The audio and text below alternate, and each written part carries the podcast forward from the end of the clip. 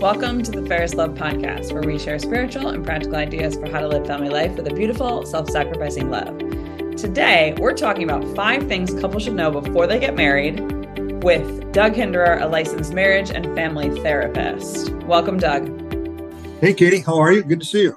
Good to see you as well. In case you have not heard Doug before, you can go back and listen to some of our previous episodes that we've had with him. Season 3, he was on episode 14 on conflict in your marriage. And then in season 2, he was in both episode 18 and 16, talking about forgiveness in marriage and keeping the love alive. So make sure you go back and listen to those as well. So Doug, let's dive in and let's start. We're talking the 5 things couples should know before they get married. And obviously for those who are already married, this is something good that maybe you can discuss with your spouse now, or maybe good conversations to have with your children as they start looking for spouses, right? Yeah, exactly right. And you know what? The whole idea of marriage prep really should start before the couple's engaged. It actually should start when they're in diapers. You know, it's like, and that's where the parents come in, is to teach their children, help their children know what to look for, how to make good decisions, and what makes for good marriage and what doesn't. A lot of parents are woefully unprepared for that. And so hopefully this talk can help a little bit in that regard. That's it. Great. Love it. All right, let's dive in. What's number 1? So number 1 is, what are your future spouse's defects? Right? And listen, we all have defects, right? We're all products of original sin. Along the way, we pick up some bad habits. You know, you got 7 big ones out there. You got anger and pride and, you know, envy and gluttony and all that stuff. And, you know, and you got the devil constantly working on you, right? And so we're sinful people and we have defects. Plus, we have our own temperaments. Your temperament and mine may not be the same. That will lead to conflict. We have our own interests. Some of our interests may not align. So all these things come together to assure the fact that there will be conflict in your marriage. And we did that whole podcast on that, right? Mm-hmm. So your spouse has defects. Now, success in marriage often boils down to marrying someone whose defects you can live with. Right? Sure. Because you're going to be living with them a lifetime. Here's the challenge, though, is that love is blind, right? Yeah. When you're deeply in love, infatuation, love can blind you to the other person's defects. And so this is where it's a really good idea to seek input from family and friends. Mm-hmm. How do you feel about this person I'm dating? And because they love you, not the other person. Sure. And they're not blind to the other person's defects. And so if you're talking to other people, family and friends, and like, man, you probably should think twice about this. We're not sure about this person. Well, you need to think twice. Or if they're saying, wow, you caught a good one here, don't let this one go. That's a really strong endorsement, okay? So spending time actually figuring out what your spouse's defects are all about is a really good idea. I mean, some defects are really difficult to live with, you know, like anger. So if you're dating somebody, married to somebody who gets angry easily, you spend your whole life like walking on pins and needles, afraid to upset them and always worried that you might say the wrong thing or do the wrong thing. That's exhausting to go through life with somebody who is given to anger. Alcohol and drug abuse. You know, alcohol is really a very dangerous drug. It's socially acceptable, of course. In fact, it's the only drug out there that you actually have to make excuses for not using it when you go to a party or out to dinner. But the statistics are kind of staggering. 50% of all domestic abuse involves alcohol.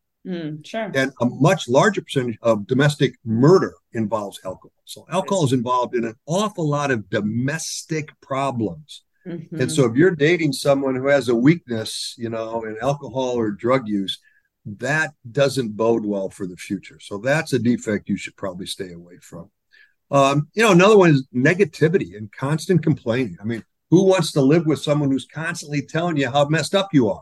Mm-hmm. That, you know, so someone with a critical spirit who always sees the glass half empty, that's difficult to go through life with because it really kind of attacks your own self-esteem and feeling of self-worth. Selfish people are very difficult to live with. That's not neat. They're always about what they want. They're not very giving, generous people. You know, another, you know, defect is scorekeeping. And there's a real tendency, you know, to keep score certainly social media really flaunts that. Like, look what I got versus what you got. And I'm always comparing, right? Scorekeeping, comparing. The problem is we always keep score against people who have got something better than we do, right? Sure. They make more money. We never compare ourselves to somebody who makes less. It's like, oh, look how cool I am. No, it's always people make more. So scorekeeping translates into a lot of disharmony in America. And scorekeeping too, like the example you were giving is scorekeeping, like you versus someone else outside of your relationship. But I would imagine too, also there's a lot of scorekeeping for people who struggle with this. There's a lot of scorekeeping like between husband and wife. Oh yeah, right? I did this, you didn't do this back to me. And like, oh, I've done this. I've emptied the dishwasher more times than you have, right? Correct. And if you're keeping score in a marriage, right, you're always just going to see the points where you come up short, right, where the other person is getting over. And, you know, I listen to a lot of couples argue about that kind of stuff, you know. Well, I empty the dishwasher more than you do. Oh, no, you don't. I empty it more. Well, now you both can't be right. But you're both keeping score, but you're only seeing the part you want to see. Right? Yeah. And so there's that's just a lot of disharmony comes from scorekeeping. Sure. Right. How do you know what defects you really can live with? Because again, like you were saying, like love is blind. So you're sitting here and you're you know, almost engaged, or you're watching your child about to get married and you're like, oh my gosh, like what? Yeah. And they're like, it's fine. Like I love him with his defects, but like how do you really look at it and say like, like maybe I do. Yeah. But can I live with this for the next 60 years? Yeah, so that's a really good question. And I think, you know, taking a really hard look at how the defects, you know, if they really upset you, right? And so if you're dating somebody and the relationship has got a lot of turmoil already, where you find yourself sad or you find yourself offended a lot, that means they've got a defect in there somewhere that really kind of rubs against the grain, all right? Mm-hmm. Defects that devalue you as a human being, right? That's not good. Defects, you know, that tend to be abusive emotionally, especially physically, but emotionally as well is really, really tough. You know, I mean, some defects like, you know, they tend to be slobs. They don't throw their clothes in the clothes hamper. They don't make their bed or they slurp their soup or, you know, they're a little cranky in the morning. You can live with those kinds of things, right? Or they tend to be late. You know, it's like, oh, okay, I can live with someone who tends to be late. That's not a big deal. They don't put the cap on the toothpaste. Some of these, you know, you can live with those defects.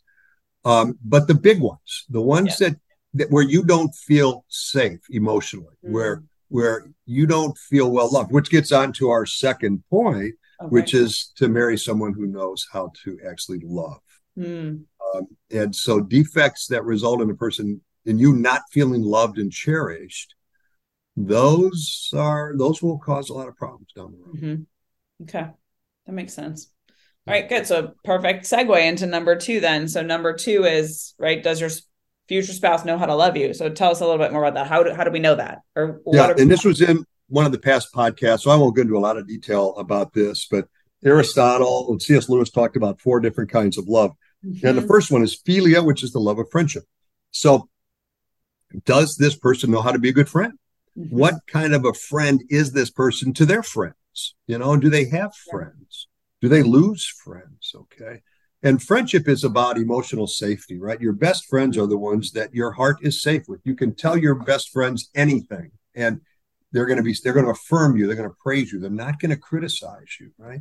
And the other part of friendship is we have a lot of things in common. The more you have in common, the better that is for your marriage. Now, you're never going to have everything in common, and that's good. You need some separate interests as well. But the more you have in common, the better. I mean, if you like to exercise and the person you're dating likes to eat popcorn and watch movies, that may not be good, right? How do you build a friendship on those things, right? And so you got to make sure you've got a lot of things in common, okay? Faith, of course, is very important, but it's not the only thing either. I mean, I work with couples who share a deep love for the Catholic Church, but that's about the only thing they have in common. And those things are, you know, those are difficult challenges, right? So friendship, number two, storge, which is gentleness and kindness. You know, does this person know how to be kind? Do they know how to do kind things? Can they do little acts of kindness throughout the day? You know, if they notice that my coffee is half empty, do they just grab the pot and fill it up for me? Or do they pass the creamer to me when I get a cup of coffee? You know, do they hold my chair or open my car door? Do they, you know, just if they see, you know, a mess, do they straighten it up without being asked? You know, do they do little acts of kindness? Do they do things that make life just more pleasant? Okay. Mm-hmm. So that's story. Eros is physical expressions of love. There's a couple parts of this. One is infatuation. One is physically attractiveness, right? Am I physically attracted to this person? Very important part of what married life is all about, right? Is physical love. But it's more than just the marital embrace. It is, does this person physically comfort me when I'm sad? Do they hug me when I'm sad? Will they hold my hand? Do they, when we walk down the street, do they reach across the table when we're having dinner and squeeze my hand? Do they look me in the eye, right? So do they know how to show love physically? Okay. Mm-hmm. And so that's number three. And then number four is agape, which is this sacrificial, unconditional love, right? Can this person love me in spite of my defects? And that's part two of the defect conversation is, you need to be able to tell your future spouse what your defects are so that they know. So they're not going to this thing blind either. Mm-hmm. Like, I'm really cranky in the morning. Don't bother me in the morning, right? Mm-hmm. Or I'm no good past 9 o'clock at night. So it's like, whatever your defects are, I tend to be selfish or whatever it is, you need to be able to convey that as well. Okay. So this unconditional love is a great thing. Okay. And this idea that they will put my happiness ahead of their own. Mm-hmm. Okay. Mm-hmm. And they will love me. I mean, Jesus is our role model here, right? His love is unconditional. And if you want a perfect example of that, just go to the Last Supper when he washed the feet of the disciples. Although Peter was going to curse and swear he didn't know him in just a few hours, Judas was going to use those really clean feet to go sell him. Mm-hmm. And the other 10 were going to use those really clean feet to run as far away from him as they could get, right? Mm-hmm. And he still loved them enough to do these acts of service for them. So this unconditional love, which is the opposite of selfishness, right? Mm-hmm. Does this person know how to put other people ahead of himself or herself? So really good. So there you go. There's your four loves. Check out the podcast for more on that. I like this too, because I think it's helpful. I mean, in the modern age, I think a lot of young couples, especially if they're far from their faith, they get very focused, I think, on an incorrect understanding of kind of eros love, right? There's lots of physical attraction. Maybe they're already living together or that kind of a thing. Yeah. And they often, and that's not really fully living eros love the way you should, but also they're kind of missing these other ones, right? And so like the very full picture of what true spousal love should look like, with all four of these being key components, right? Yeah, exactly. All four. And it's hard for me to say which is more important than the other, because all four are really important. The agape probably is the most important, but what a lot of couples are doing now, like 90% of them, is they're putting the eros love ahead of the philia and the storge. Right. And, we could have an entire podcast just on the problems with that, of course. That's but true. If the eros love shows up too soon, we're not developing a friendship, and we're not developing kindness, and we're not in a position to really evaluate those things. So It's really a good idea to actually follow the church's guidelines on these things. Right. Yeah. Well, and I mean, even when the eros love shows up early, it's a disordered eros, because it's not open to life, and it's not fully giving of self. Right. So like, it's not actually like it's a physical expression, but it's not the fullness of that physical. Yeah. See, that's really good. And I had a conversation one time with a young man who was, had these things out of order with a young lady who said he loved a great deal, and so that was an okay thing. And I said, but it's actually a mortal sin. And if you love her, why would you ask her to do something that's going to condemn her soul to hell for all of eternity? Mm. And he hadn't really thought about that. But yes, so if you get the eros love out of, that's not love. In fact, it's just the opposite. Right. It's actually asking the person to do something highly offensive to God. Mm-hmm. Well, there's no love in that. So. Sure. Yeah. All right. We can go on and on. It's true. It's true. All right. Let's move on to number three. Number three. Now, this one might send your audience scratching your head a little bit. How does your future spouse feel about divorce? What's their opinion on divorce? Well, I got it. We're Catholic, so divorce isn't an option. Although we know 40% of all first-time marriages are going to end in divorce. So, it's a reasonable conversation to have, is that how do you, this vow until death do us part. Mm-hmm. Do you really believe that? Or there are some exceptions to that. Mm-hmm. It's like till death do us part, unless, right? So what would the unless be, right? So under what circumstances would this person consider divorce a viable option? Mm-hmm. Right. And, there are some pretty bad things out there. Maybe, physical abuse, to be sure. Right. Emotional abuse, affairs. Right. Would it be okay to divorce me if I had an affair? Would you do that? A lot of people get divorced these days just because I'm not happy with you. Right. Oh, well, I'm not happy. This marriage must have been a mistake. I must have married the wrong person. The right person is out there somewhere because I'm not happy. Mm-hmm. Well, is lack of happiness a viable, in your opinion, reason to divorce someone? Sure. So I think it would be good to have that conversation, because every marriage hits some speed bumps. Every marriage hits a place where one or both of them scratch their head and think, man, I might be happier without you around. Right? Right. That's a normal thing, because we're flawed. We have defects. We just get it wrong sometimes. Right. And so if I see divorce as a reasonable alternative, if things aren't going the way I want them to, mm-hmm. I'd like to know about that before I marry you, because at some point you might get tired of me, or you might not be perfectly happy with me. Mm-hmm. At which point, if you're like, well, I'll just move on to the next one, I'd like to know about that first. So, it'd be good to talk about divorce before you get married. I have a friend who this exact thing happened. They were engaged, and her, fiance brings up and it was in a random conversation. He just had this comment like, it's just nice to know that like divorce is available. And she was like, whoa, wait, what? And he was like, I wouldn't. I see us married forever, but like, it's nice to know, like, at least it's a legal option for us. Yeah. And that, for her, set off a lot of warning bells, lots of red flags going off for her. Yeah. And she took a step back and really reassessed, and ended up breaking the engagement because of this. She was smart. Like, he's not as committed to this as I am. Right. And now I'm very happily married and to someone else and all of that. But like that conversation, which I think a lot of people just assume, especially if it's a Catholic marrying a Catholic or a Christian marrying a Christian who's like really good in their faith. They're like, it's fine. Yeah. We're not doing this, but it's good to know. Where do they stand? Right. Well, it's exactly right. See, in some Catholics, there are some circles, they have the mindset that, you know what, I can divorce you. I just can't remarry. So if I'm not happy with you, I'll just go through life single the rest of my life, but I'm going to get rid of you. Right. Well, is that how is that a viable option for you? So these are good things to talk about so that you really know where the person feels. And, your friend there made the right decision. Right. Sure. And so better to know these things before you get engaged than after, because it's a whole lot harder to put the brakes on after you're engaged. Mm-hmm. Yeah. Absolutely. All right. Cool. All right. So, number four. That's crazy. But all right. Number four. The last two are just kind of practical things. One is, how does your future spouse view money? Money is the number one thing couples fight about. When we got married, we had zero money. And my future father-in-law said, Doug, most of your arguments will be about money. And I thought that was the dumbest thing I ever heard. I'm like, we got no money now. We don't fight. Why would we fight when we get some? Well, and then we got some money. We both got jobs. We're working, and we had some money. And I wanted to upgrade the stereo speakers. My speakers were kind of fried from playing them really loud in college. Well, my wife wanted a kitchen table.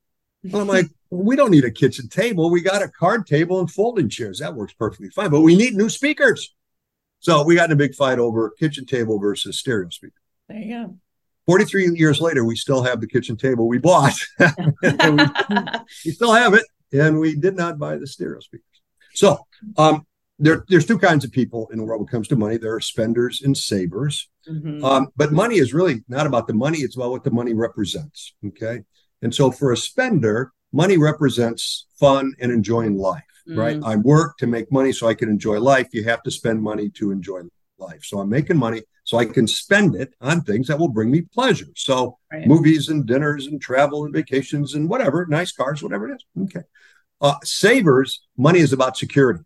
I need money in the bank so I can sleep. I can't sleep if I don't have at least 6 months worth of money in the bank, or 12 months worth of money in the bank. So in case I lose my job or whatever, we have some big medical expense, or my car blows up, I need to buy another car. Mm-hmm. I can't sleep if I don't have a lot of money in the bank. Well, when a saver marries a spender, there's going to be a lot of conflict around money and what you're going to do with it. So, unless you are independently wealthy, none of us have enough money to do all the things that are possible. So Important to have this conversation about money, because if you're not aligned on this thing, you're going to need to do a lot of compromising.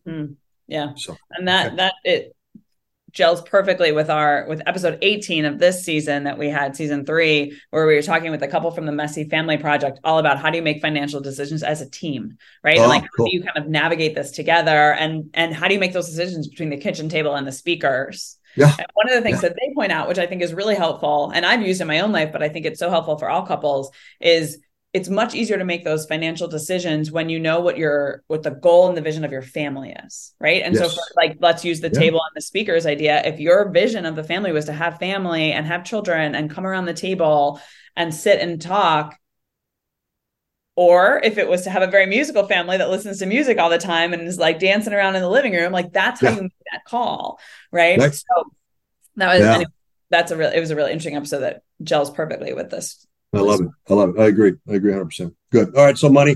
And then the second one, or the last one, fifth one, is children, right? How do you feel about children? And, we live in a society that views children as like bad things, or things I just kind of acquire, like I do, a vacation property or something. I'll add a couple of them into my life, but my life ain't going to change much. Now I have a couple kids, I'll just drag her along with me. Sure. Or this openness to life and, this participation in God's creative power, right, that he's given us to bring new life into the world. And how do I really feel about children and openness to life, right? And, the very first commandment recorded in the Bible, I think it's the 18th verse of Genesis, the very first commandment that God gave us, be fruitful and multiply. Yeah. So the very first thing he said is, come on, bring some new life into the world. Well, how do we feel about that commandment? Is that a commandment? Is that a suggestion? Is that a commandment? And what am I going to do about that? How do you feel about that? So you really need to be aligned on that. And, I work with couples sometimes where one wants large family, the other doesn't. Well, how are you going to work that out? That's a really tough thing. And, how many is too many, right? So, well, 4 is all I can afford. Well, I could do 6. How are you going to figure that out? And so you need to really be aligned in an openness to children, and that's it. So there you go. So that's number 5 is children. Do you think part of in the world today, where there's like an increasing rate of infertility in women because of a lot of various factors, which we don't have to go into today, but do you think that's also part of this conversation that couples need to have early on? Like, what happens if we're infertile? Right? Like what happens if we're unable to conceive a child? Because I know more and more couples, I have more and more friends who just have been married for years, some 12, 14 years, and there are no children still. And that is a huge friction in their marriage just because it's very difficult and painful. So right. Exactly right. And yes, I work with couples who are struggling with this thing as well. And then now what can we do to try to increase the woman's fertility? Right. And where are those lines? And you got IVF, right? And it's, am I willing to do that? Am I, embryo? And so those are good conversations to have as well, because those are really painful things. And I think, I don't know, I haven't studied, I don't know what the numbers are, but it seems to me there's a lot of couples out there who really struggle with fertility. So what if God is choosing for us not to have, are we going to adopt? What are we going to do? So, right. Exactly. I agree. 100%. Good. I like it. So any last words of wisdom you want to leave us with beyond these kind of 5 things every couple should know or talk about before they get married? Yeah, I think, I guess the last thing I'd say is you need to, I'll sound like I'm tooting my own horn here, but I think you need to do a really good job of marriage prep. Okay. And you need to, and it's more than just these 5. I had a really hard time boiling it down to 5. There's really about 257. Right?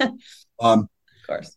But anyway, so I've developed a workshop that's on my website called Marriage Discernment, and it has 2 goals. The first is to help a couple decide, hey, are you the person that I should marry? And if the answer is yes, all right, what skills do we need? What do we need to be able to do to actually do marriage well and be happily married? And if the answer is no, good. And I've had couples who've gone through my workshops and they've broken up afterward. And they're very grateful. They're like, man, you opened my eyes to things that I hadn't thought about or seen.